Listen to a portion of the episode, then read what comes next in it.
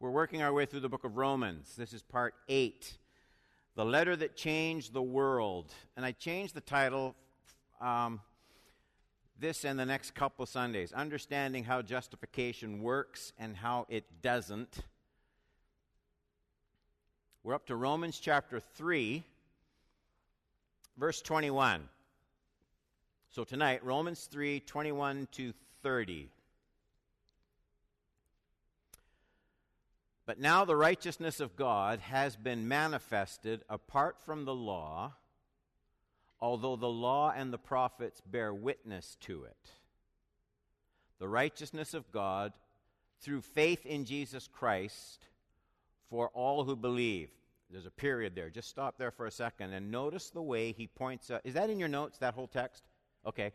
The, the way he points out how um, the law and the prophets had borne witness to it, and the it referred to is, you see it in the middle of verse 22, the righteousness of God through faith in Jesus Christ. It's striking. The law and the prophets had always been talking about Jesus.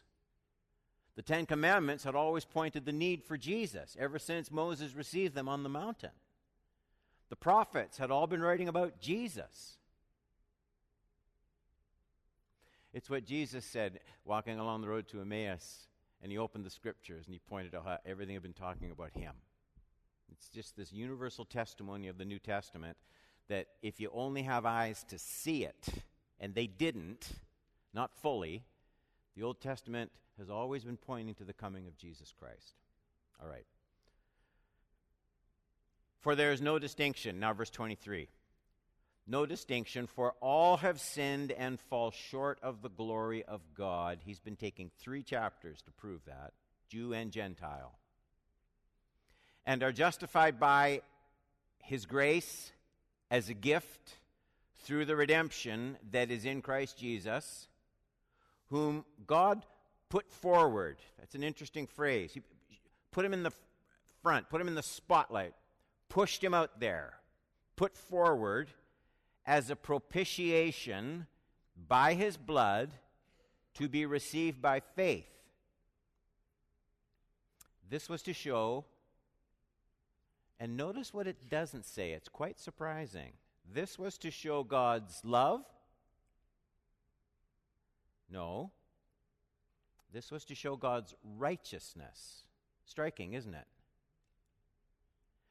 Because in his divine forbearance he had passed over former sins. And you think, Paul, did you have you never read about you know Adam and Eve in the garden and Noah and the flood and Sodom and Gomorrah and passed over sins? Are you kidding me? What's that mean? We're going to talk about that. Because his, in his divine forbearance he had passed over the former sins. 26. It was to show his righteousness at the present time. the present time is the new covenant with the coming of Jesus. So that he might be just and the justifier. So notice the order. The first effect of the cross, it relates first to God and secondly to us. That he might be just. It's not about you at all. And the justifier. That relates to us being justified the justifier of the one who has faith in Jesus, then what has become of our boasting? It's excluded. There's no room for boasting. By what kind of law? By a law of works? Well, no, that wouldn't work, because if you can fulfill the law and do good works, then there's grounds for boasting. By a law of works? No. By the law of faith, the faith that receives it as a gift. You, can't boast in that. You give me a present, I can't boast. It magnifies your generosity, but there's nothing for me to boast about. 28. For we hold that one is justified by faith apart from the works of the law. Later on in Romans, you're going to see that when Paul says apart from the works of the law, he doesn't mean you can live lawlessly. Something else he's going to talk about. We hold that one is justified by faith apart from the works of the law. Or, or is he the God? Is God the God of the Jews only? Is he not the God of the Gentiles also? Yes, yes, of the Gentiles also, since God is one. And then look at this He will justify the circumcised by faith and the uncircumcised through faith. God only has one way of saving people, always has had only one way of saving people. And that's not going to change right to when Jesus comes again. There will always only be one way of people being saved. No one's ever going to be saved by becoming an Orthodox Jew or going to Jerusalem or Mecca or anything else. Only way people will ever be saved, ever, is through faith in Jesus Christ. There, that's, that's the bones of the text. Paul has taken the better part of three chapters, right up to chapter 3, verse 20, and he's been working, laboring to show the universal guilt of mankind before God. Everyone, Jew and Gentile, all guilty, all without excuse. And and he means, like three chapters, Paul means for us to really have that sink in. It's not the way the gospel has come to be presented in much of today's church, where Jesus is just the one who meets your needs, whatever needs you have. But Paul always feels it's essential to labor over the, the first half of the gospel before you get to the second half. And the first half of the gospel is the whole human race the people with messed up lives and the people who appear to have unblemished lives. The whole human race stands in desperate need, equally needy. We're all guilty, we're all without excuse, and not one of us can produce his or her own deliverance before God. And Paul takes three chapters over and over and over he wants me to know, and He wants you to know, the people you witness to. He wants them to know. My problem runs a lot deeper than just the need for moral reform or moral resolve. I need more than pious instruction on how to become a better person. I need more than a new ideology or a new philosophy uh, it's not going to save me just being gluten free or a vegan. I got, I, got, I got deeper issues than those things. A better moral code isn't going to help. So, the depth of our situation, in terms of its desperateness, it lies in the fact that, that we are in deep eternal trouble with a real God who is actually there and is actually a lot holier than people think. He, he introduced it way back in 118. The wrath of God is revealed from. You like the idea of the wrath of God? You don't like the idea of the wrath of God. It makes no difference. It's revealed from heaven. You don't concoct this. It's a given. Like it, don't like it. God doesn't care. He just reveals himself. The wrath of God is revealed from heaven against all ungodliness and all unrighteousness. Mm, that's a big problem for us.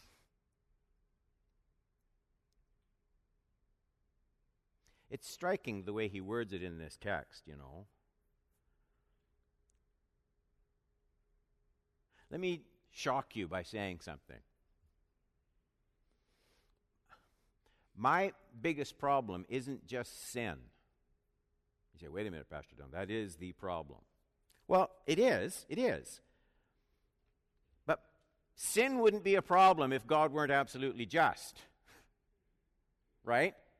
If God were prepared to just look the other way, then my sin may mess up my circumstances for 70 or 80 years, but it wouldn't be that big a deal. The reason sin is a problem for us, an eternally serious problem, isn't just sin is really bad, it's that God is absolutely just.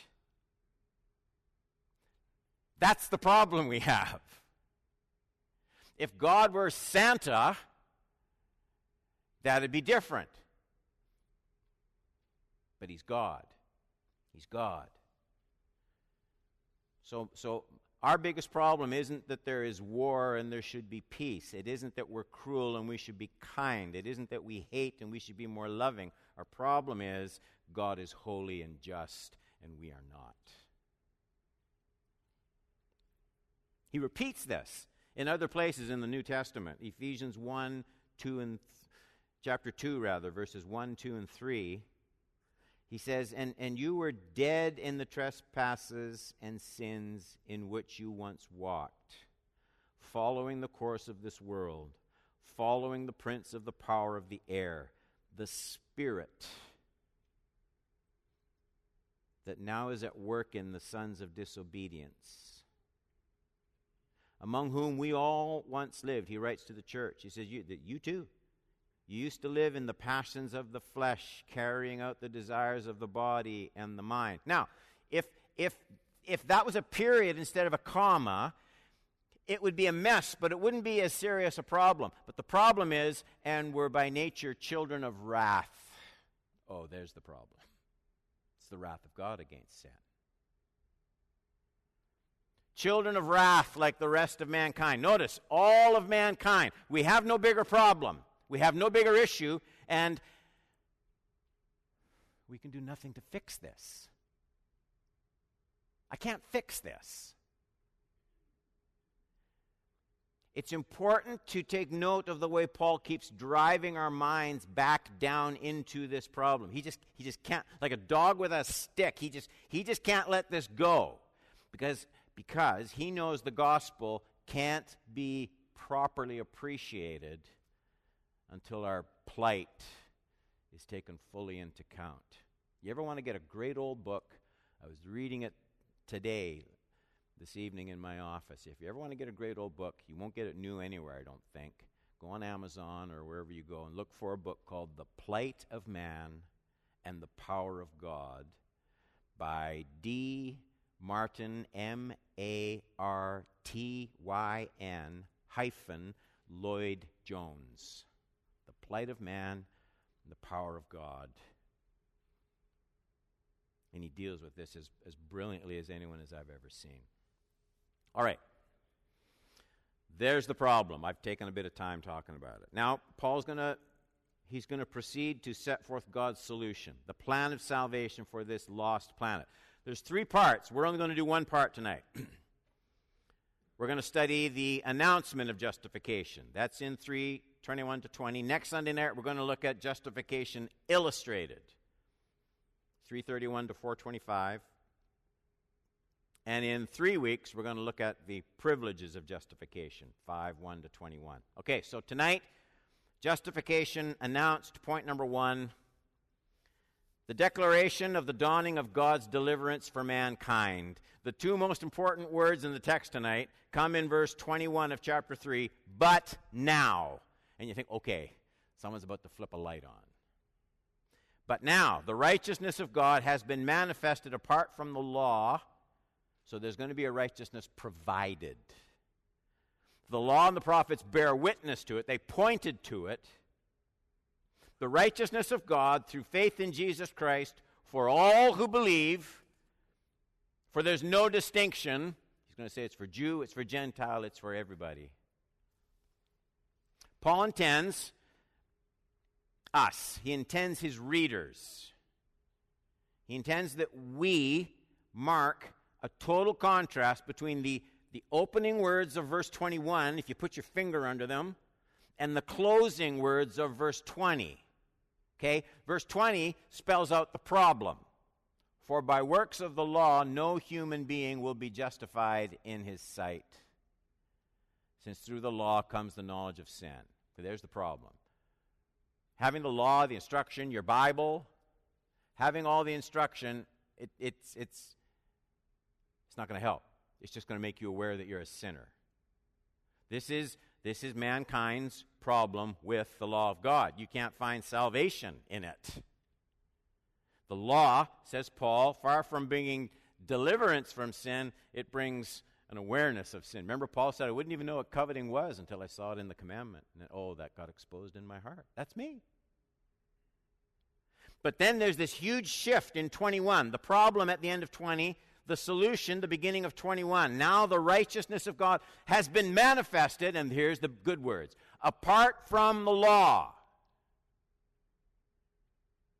Though the law and the prophets bear witness to it. So the delivering work that God's going to bring about on our behalf, He's going to do it without the law. It's going to be apart from the law. So 20 describes our peril with the law. 21 reveals God's deliverance apart from the law. But there's something else in verse 21. But now the righteousness of God has been manifested apart from the law, although the law and the prophets bear witness to it. So, though God is delivering mankind through faith, apart from the law, he's not abandoning his original plan. He's not reversing himself. It's not like he's changing his mind. And so Paul makes it clear that this delivering act of God apart from the law, it was always God's plan. The law and the prophets pointed to it. It was right there in the law itself, especially the sacrificial law of the Old Testament. So the law and the prophets both gave advance notice of God's great redeeming work in Christ. We should have known this was coming studying Romans, because if you think back, in the very first verse of the first chapter, right at the beginning of the book, here's what Paul said. Let me read it to you. Paul, a servant of Jesus Christ, called to be an apostle, set apart for the gospel of God, and then Paul says, which he promised beforehand through his prophets in the Holy Scriptures. See the same idea. It was always God's plan. Okay, point number two. Paul keeps returning to the first half of the gospel. That's my term. Those words aren't in the text. So, right after announcing the big change in 21, look, look what he goes back to in 22 and 23 the righteousness of God through faith in Jesus Christ for all who believe. For there is no distinction, for all have sinned and fall short of the glory of God. I find it amazing. Amazing to me that right after introducing the subject of salvation, but now the righteousness of God has been revealed through faith. Right after doing that, he can't help but go back to the, the first half of the gospel. He's just taken three chapters shattering any hope of self deliverance, and he goes right back into it again. Here's what I take from that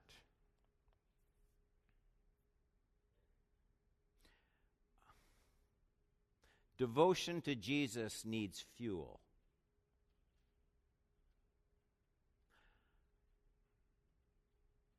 Integrity and passion in worship needs fuel. Clinging to Christ in a culture pulling you in the opposite direction takes fuel. The fuel is the Holy Spirit. But the Holy Spirit doesn't work just like the way you put batteries in a flashlight. What the Holy Spirit uses to fuel my those three things that I just talked about is Paul wants me to know deeply, deeply how dependent I am on God's grace. And he, and he wants that to just bubble up with thankfulness, humility, love, devotion. And so Paul reminds me tonight and you tonight the only proper starting place in being justified is the understanding, the admission of a problem with no religious solution whatsoever. All have sinned. When you stop thinking rightly about sin, you will stop appreciating the gospel properly. That, that's what he's saying. Point number three why redemption through Christ is so essential 24. You see it? 324. And are justified by his grace as a gift through the redemption that is in Christ Jesus. This follows naturally from Paul's conclusion all have sinned, all continually sin, all fall short, present tense, of God's required glory. So, because of this, nothing short of redemption, 24, is going to help on the basis of mankind's rejection of the general revelation, we took two weeks talking about that, of God in nature and in conscience, and our failure to live up to the moral pronouncements that we impose on others. and our disobedience to the revelation of God's will and His commandments, all of those things, on the basis of all those failures, there's no moral guide, there's no teaching that can save us. We need redemption that is in Christ Jesus. So Paul says, 24, freely by His grace. Freely by His grace. Say that with me. Freely by His grace. But just because justification is free to us, it wasn't simple and it wasn't free for the triune God. There is a sense, and I say this now in response to some very prominent contemporary writers and speakers in good sized churches who think that the wrath of God is an archaic concept because God just loves and God just forgives because it's his nature. And I, what I want to say to you tonight is there's a sense in which God never can just forgive sin. He can't just freely pretend sin never happened and close his eyes to it and still be God. He can't do that. We can do that because we're finite, fallen creatures. With God, how can I say it? Every sin has to be punished. Every single bad attitude, every single corrupt thought, every single proud moment, every single idolatrous moment, every materialistic moment, every second that I don't love God with all my heart, soul, mind, and strength, all of that. Can't just look the other way and pretend it doesn't exist and still be God. This is what Paul means in that 24th verse. Redemption is free in Christ Jesus. It's not just free, it's free in Christ Jesus.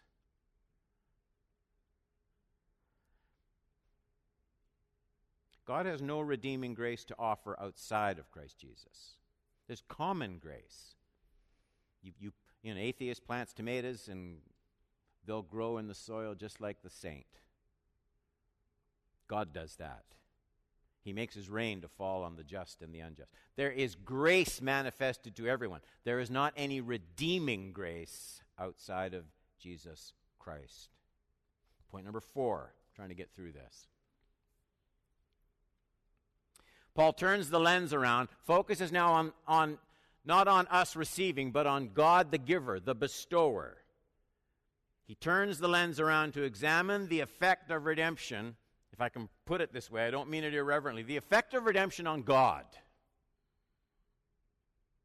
Look at 25 and 26. Talking about Jesus Christ, whom God put forward as a propitiation by his blood to be received by faith. This was to show, here's what it shows first of all, from God's side. This was to show God's righteousness.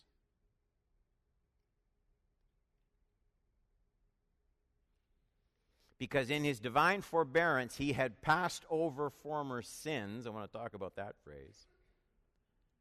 And he's going to repeat it. It was to show his righteousness. That's the second time in two verses. What Jesus is a demonstration of God's righteousness. What does he mean by that?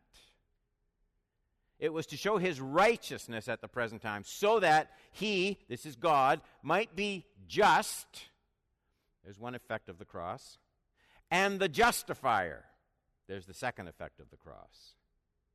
So, the first thing that, when you see that cross, you think of Christ on that cross, the first thing it reveals is God is holy, God is just.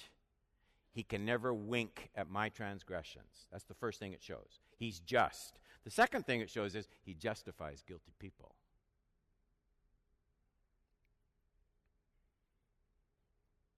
The key words in those verses are in those time words former sins. He passed over former sins in 25. And then there's the present time. That's what the time since Christ. So, so the thought here is God, God uh, demonstrates, puts forward, that's Paul's word, he demonstrates his justice. He reveals his justice. through Christ's death on the cross. God is seen to be just in his punishment of sin in a way that maybe could have been missed before Jesus came and died on the cross. So that raises the question okay, then, Pastor Don, those words, they're very tricky where it says God had passed over former sins. He needed to demonstrate his justice now because he passed over sins before.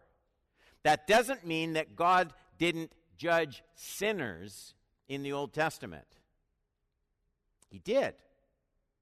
We know God judged sinners before Christ. Adam and Eve get kicked out of the garden. Noah, eight people saved. The rest are killed in a flood because they're wicked continually, the text says. Sodom and Gomorrah. Pick any Old Testament story you want, bearing out God's wrath against sinners. So, so what can possibly mean in those words? Verse 25, in his divine forbearance, he had passed over former sins. And what Paul means is God had passed over judging sin before Christ. It's not that sinners didn't experience his wrath, but the problem of sin was never dealt with. People may have suffered for their actions. Yes. But what about the sin itself? What was God doing about sin? How was he dealing with it? So, what was the plan beyond merely rapping the knuckles of sinners constantly? What was God going to do to restore his creation? How was he going to make things right? Was there nothing more to be done other than punishing sinners over and over and over and leaving them in the same sinful condition? Was this the plan that God had? So, the two main thoughts in 25 and 26, y'all still with me? Are, are these. First, in Christ, in Christ, God deals with sins committed before Christ came in the flesh.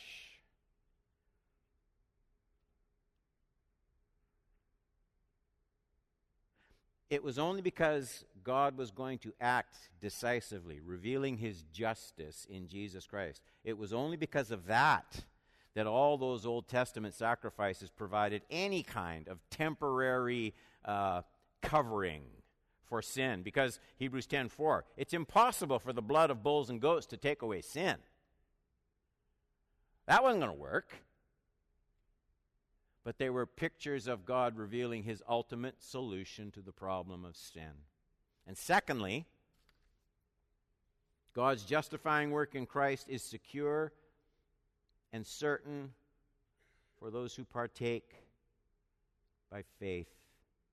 This is the point Paul makes in verse 26. It was to show his righteousness at the present time so that he might be just and the justifier of the one who has faith in Jesus. Jewish theology, then and now, places the time of pronouncement of justification. Whether you make it or not, it places it at the last judgment.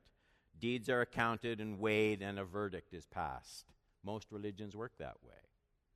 Paul takes a different track entirely. I hope you see it. It's precious beyond telling.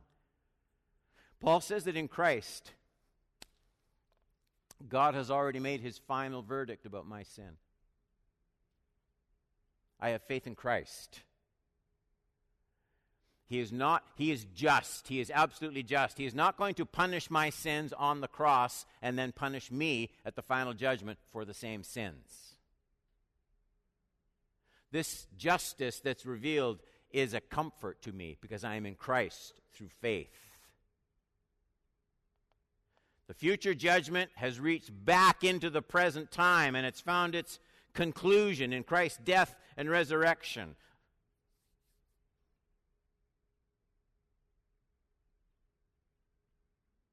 And it, and, and, it, and it makes, it should make Christians loving, forgiving people. Say, you wrong me. Um, really wrong me. What enables me to say, there's forgiveness and grace. I don't need to strike back. I don't need to even the scales of universal justice. I can let that go. What enables me to say that? Two things. I have already been forgiven more than I will ever forgive anybody else. Right? I have already been forgiven more than I will ever be asked to forgive anyone else. And God will either take vengeance on whoever has wronged me sometime during his life, or whatever that person did to wrong me was already paid for on the cross in the death of Jesus Christ. But it never ever just got overlooked. I don't have to worry about it. But it's not because God isn't going to deal with it. It's just I don't have to deal with it. And it should make us gracious, loving people. Took too long. Point number six. In all of this plan, boasting is excluded because all are saved not by works but by faith. 27 to 30, and we'll wrap up. So we did make it through the text. Then what becomes of our boasting? It's excluded. By what kind of law? By the law of works? Well, no, that would make no sense at all. If I can accomplish it by works, then I can boast about it. By the law of works? No, but by the law of faith. For we hold that one is justified by faith apart from the works of the law. And he means everybody, and he's going to make that clear in the next two verses. Is he the God of the Jews only? Is he not the God of the Gentiles also? Yes, of the Gentiles also, since God is one. He will justify the circumcised, that's the Jews. He will justify the circumcised by faith and the uncircumcised through faith. Same way. So Paul closes this chapter and he leaves man once again silent before God. It is interesting. In 319, in 319 Paul said this. He said, Now we know that whatever the law says, it speaks to those who are under the law, so that every mouth may be stopped. And now, and now the, the, the, the mouth is stopped again, but it's, it's stopped from boasting. The first time it stopped from making excuses. There are no excuses, you're guilty. But now it's stopped in the sense of boasting. There's nothing to boast about because it's received through faith in Jesus Christ. This second silence is the silence of the redeemed. It's the silence of humility, it's the silence of thankfulness. Boasting is excluded because God's deliverance of mankind is one that He produces. Just want to close with, with, a, with this thought. You can put your notes away. I. Uh, I weary with the commonly repeated theme. It comes up in various ways by a lot of contemporary Christian pastors and teachers and writers. And the idea is they reject this whole idea of the wrath of God being poured out on Christ. And they use the phrase, you've heard it, cosmic child abuse. Why does God have to beat up on Jesus in order to forgive me? Um, and they make like God some kind of an evil monster, and Jesus kind of gets in between God and us and goes, No, no, no, leave him alone, leave him alone. And I can't tell you how that aggravates me. It aggravates me because it, it is so, either it's, it's just playing a game or it's so ignorant of the theology behind redemption. It's the triune God who redeems mankind. It's not one part of the Trinity working against the others. Jesus made this Jesus, it's, it's like he anticipated this objection. He made it abundantly clear. He said, Nobody's taking my life from me. Remember? I, I lay it down. He said he was the good shepherd. Remember in John's gospel? He said he was the good shepherd who lays down his life for the sheep. The Father sends the Son in love. The Son lays down his life in love. The Holy Spirit comes and regenerates in love. It's the whole triune God on the same page, doing the same thing with the same heart. How dare people say that about our Lord and our Heavenly Father? Sorry, bugs me. It just really bugs me. The church ought to not tolerate that kind of talking about the Trinity.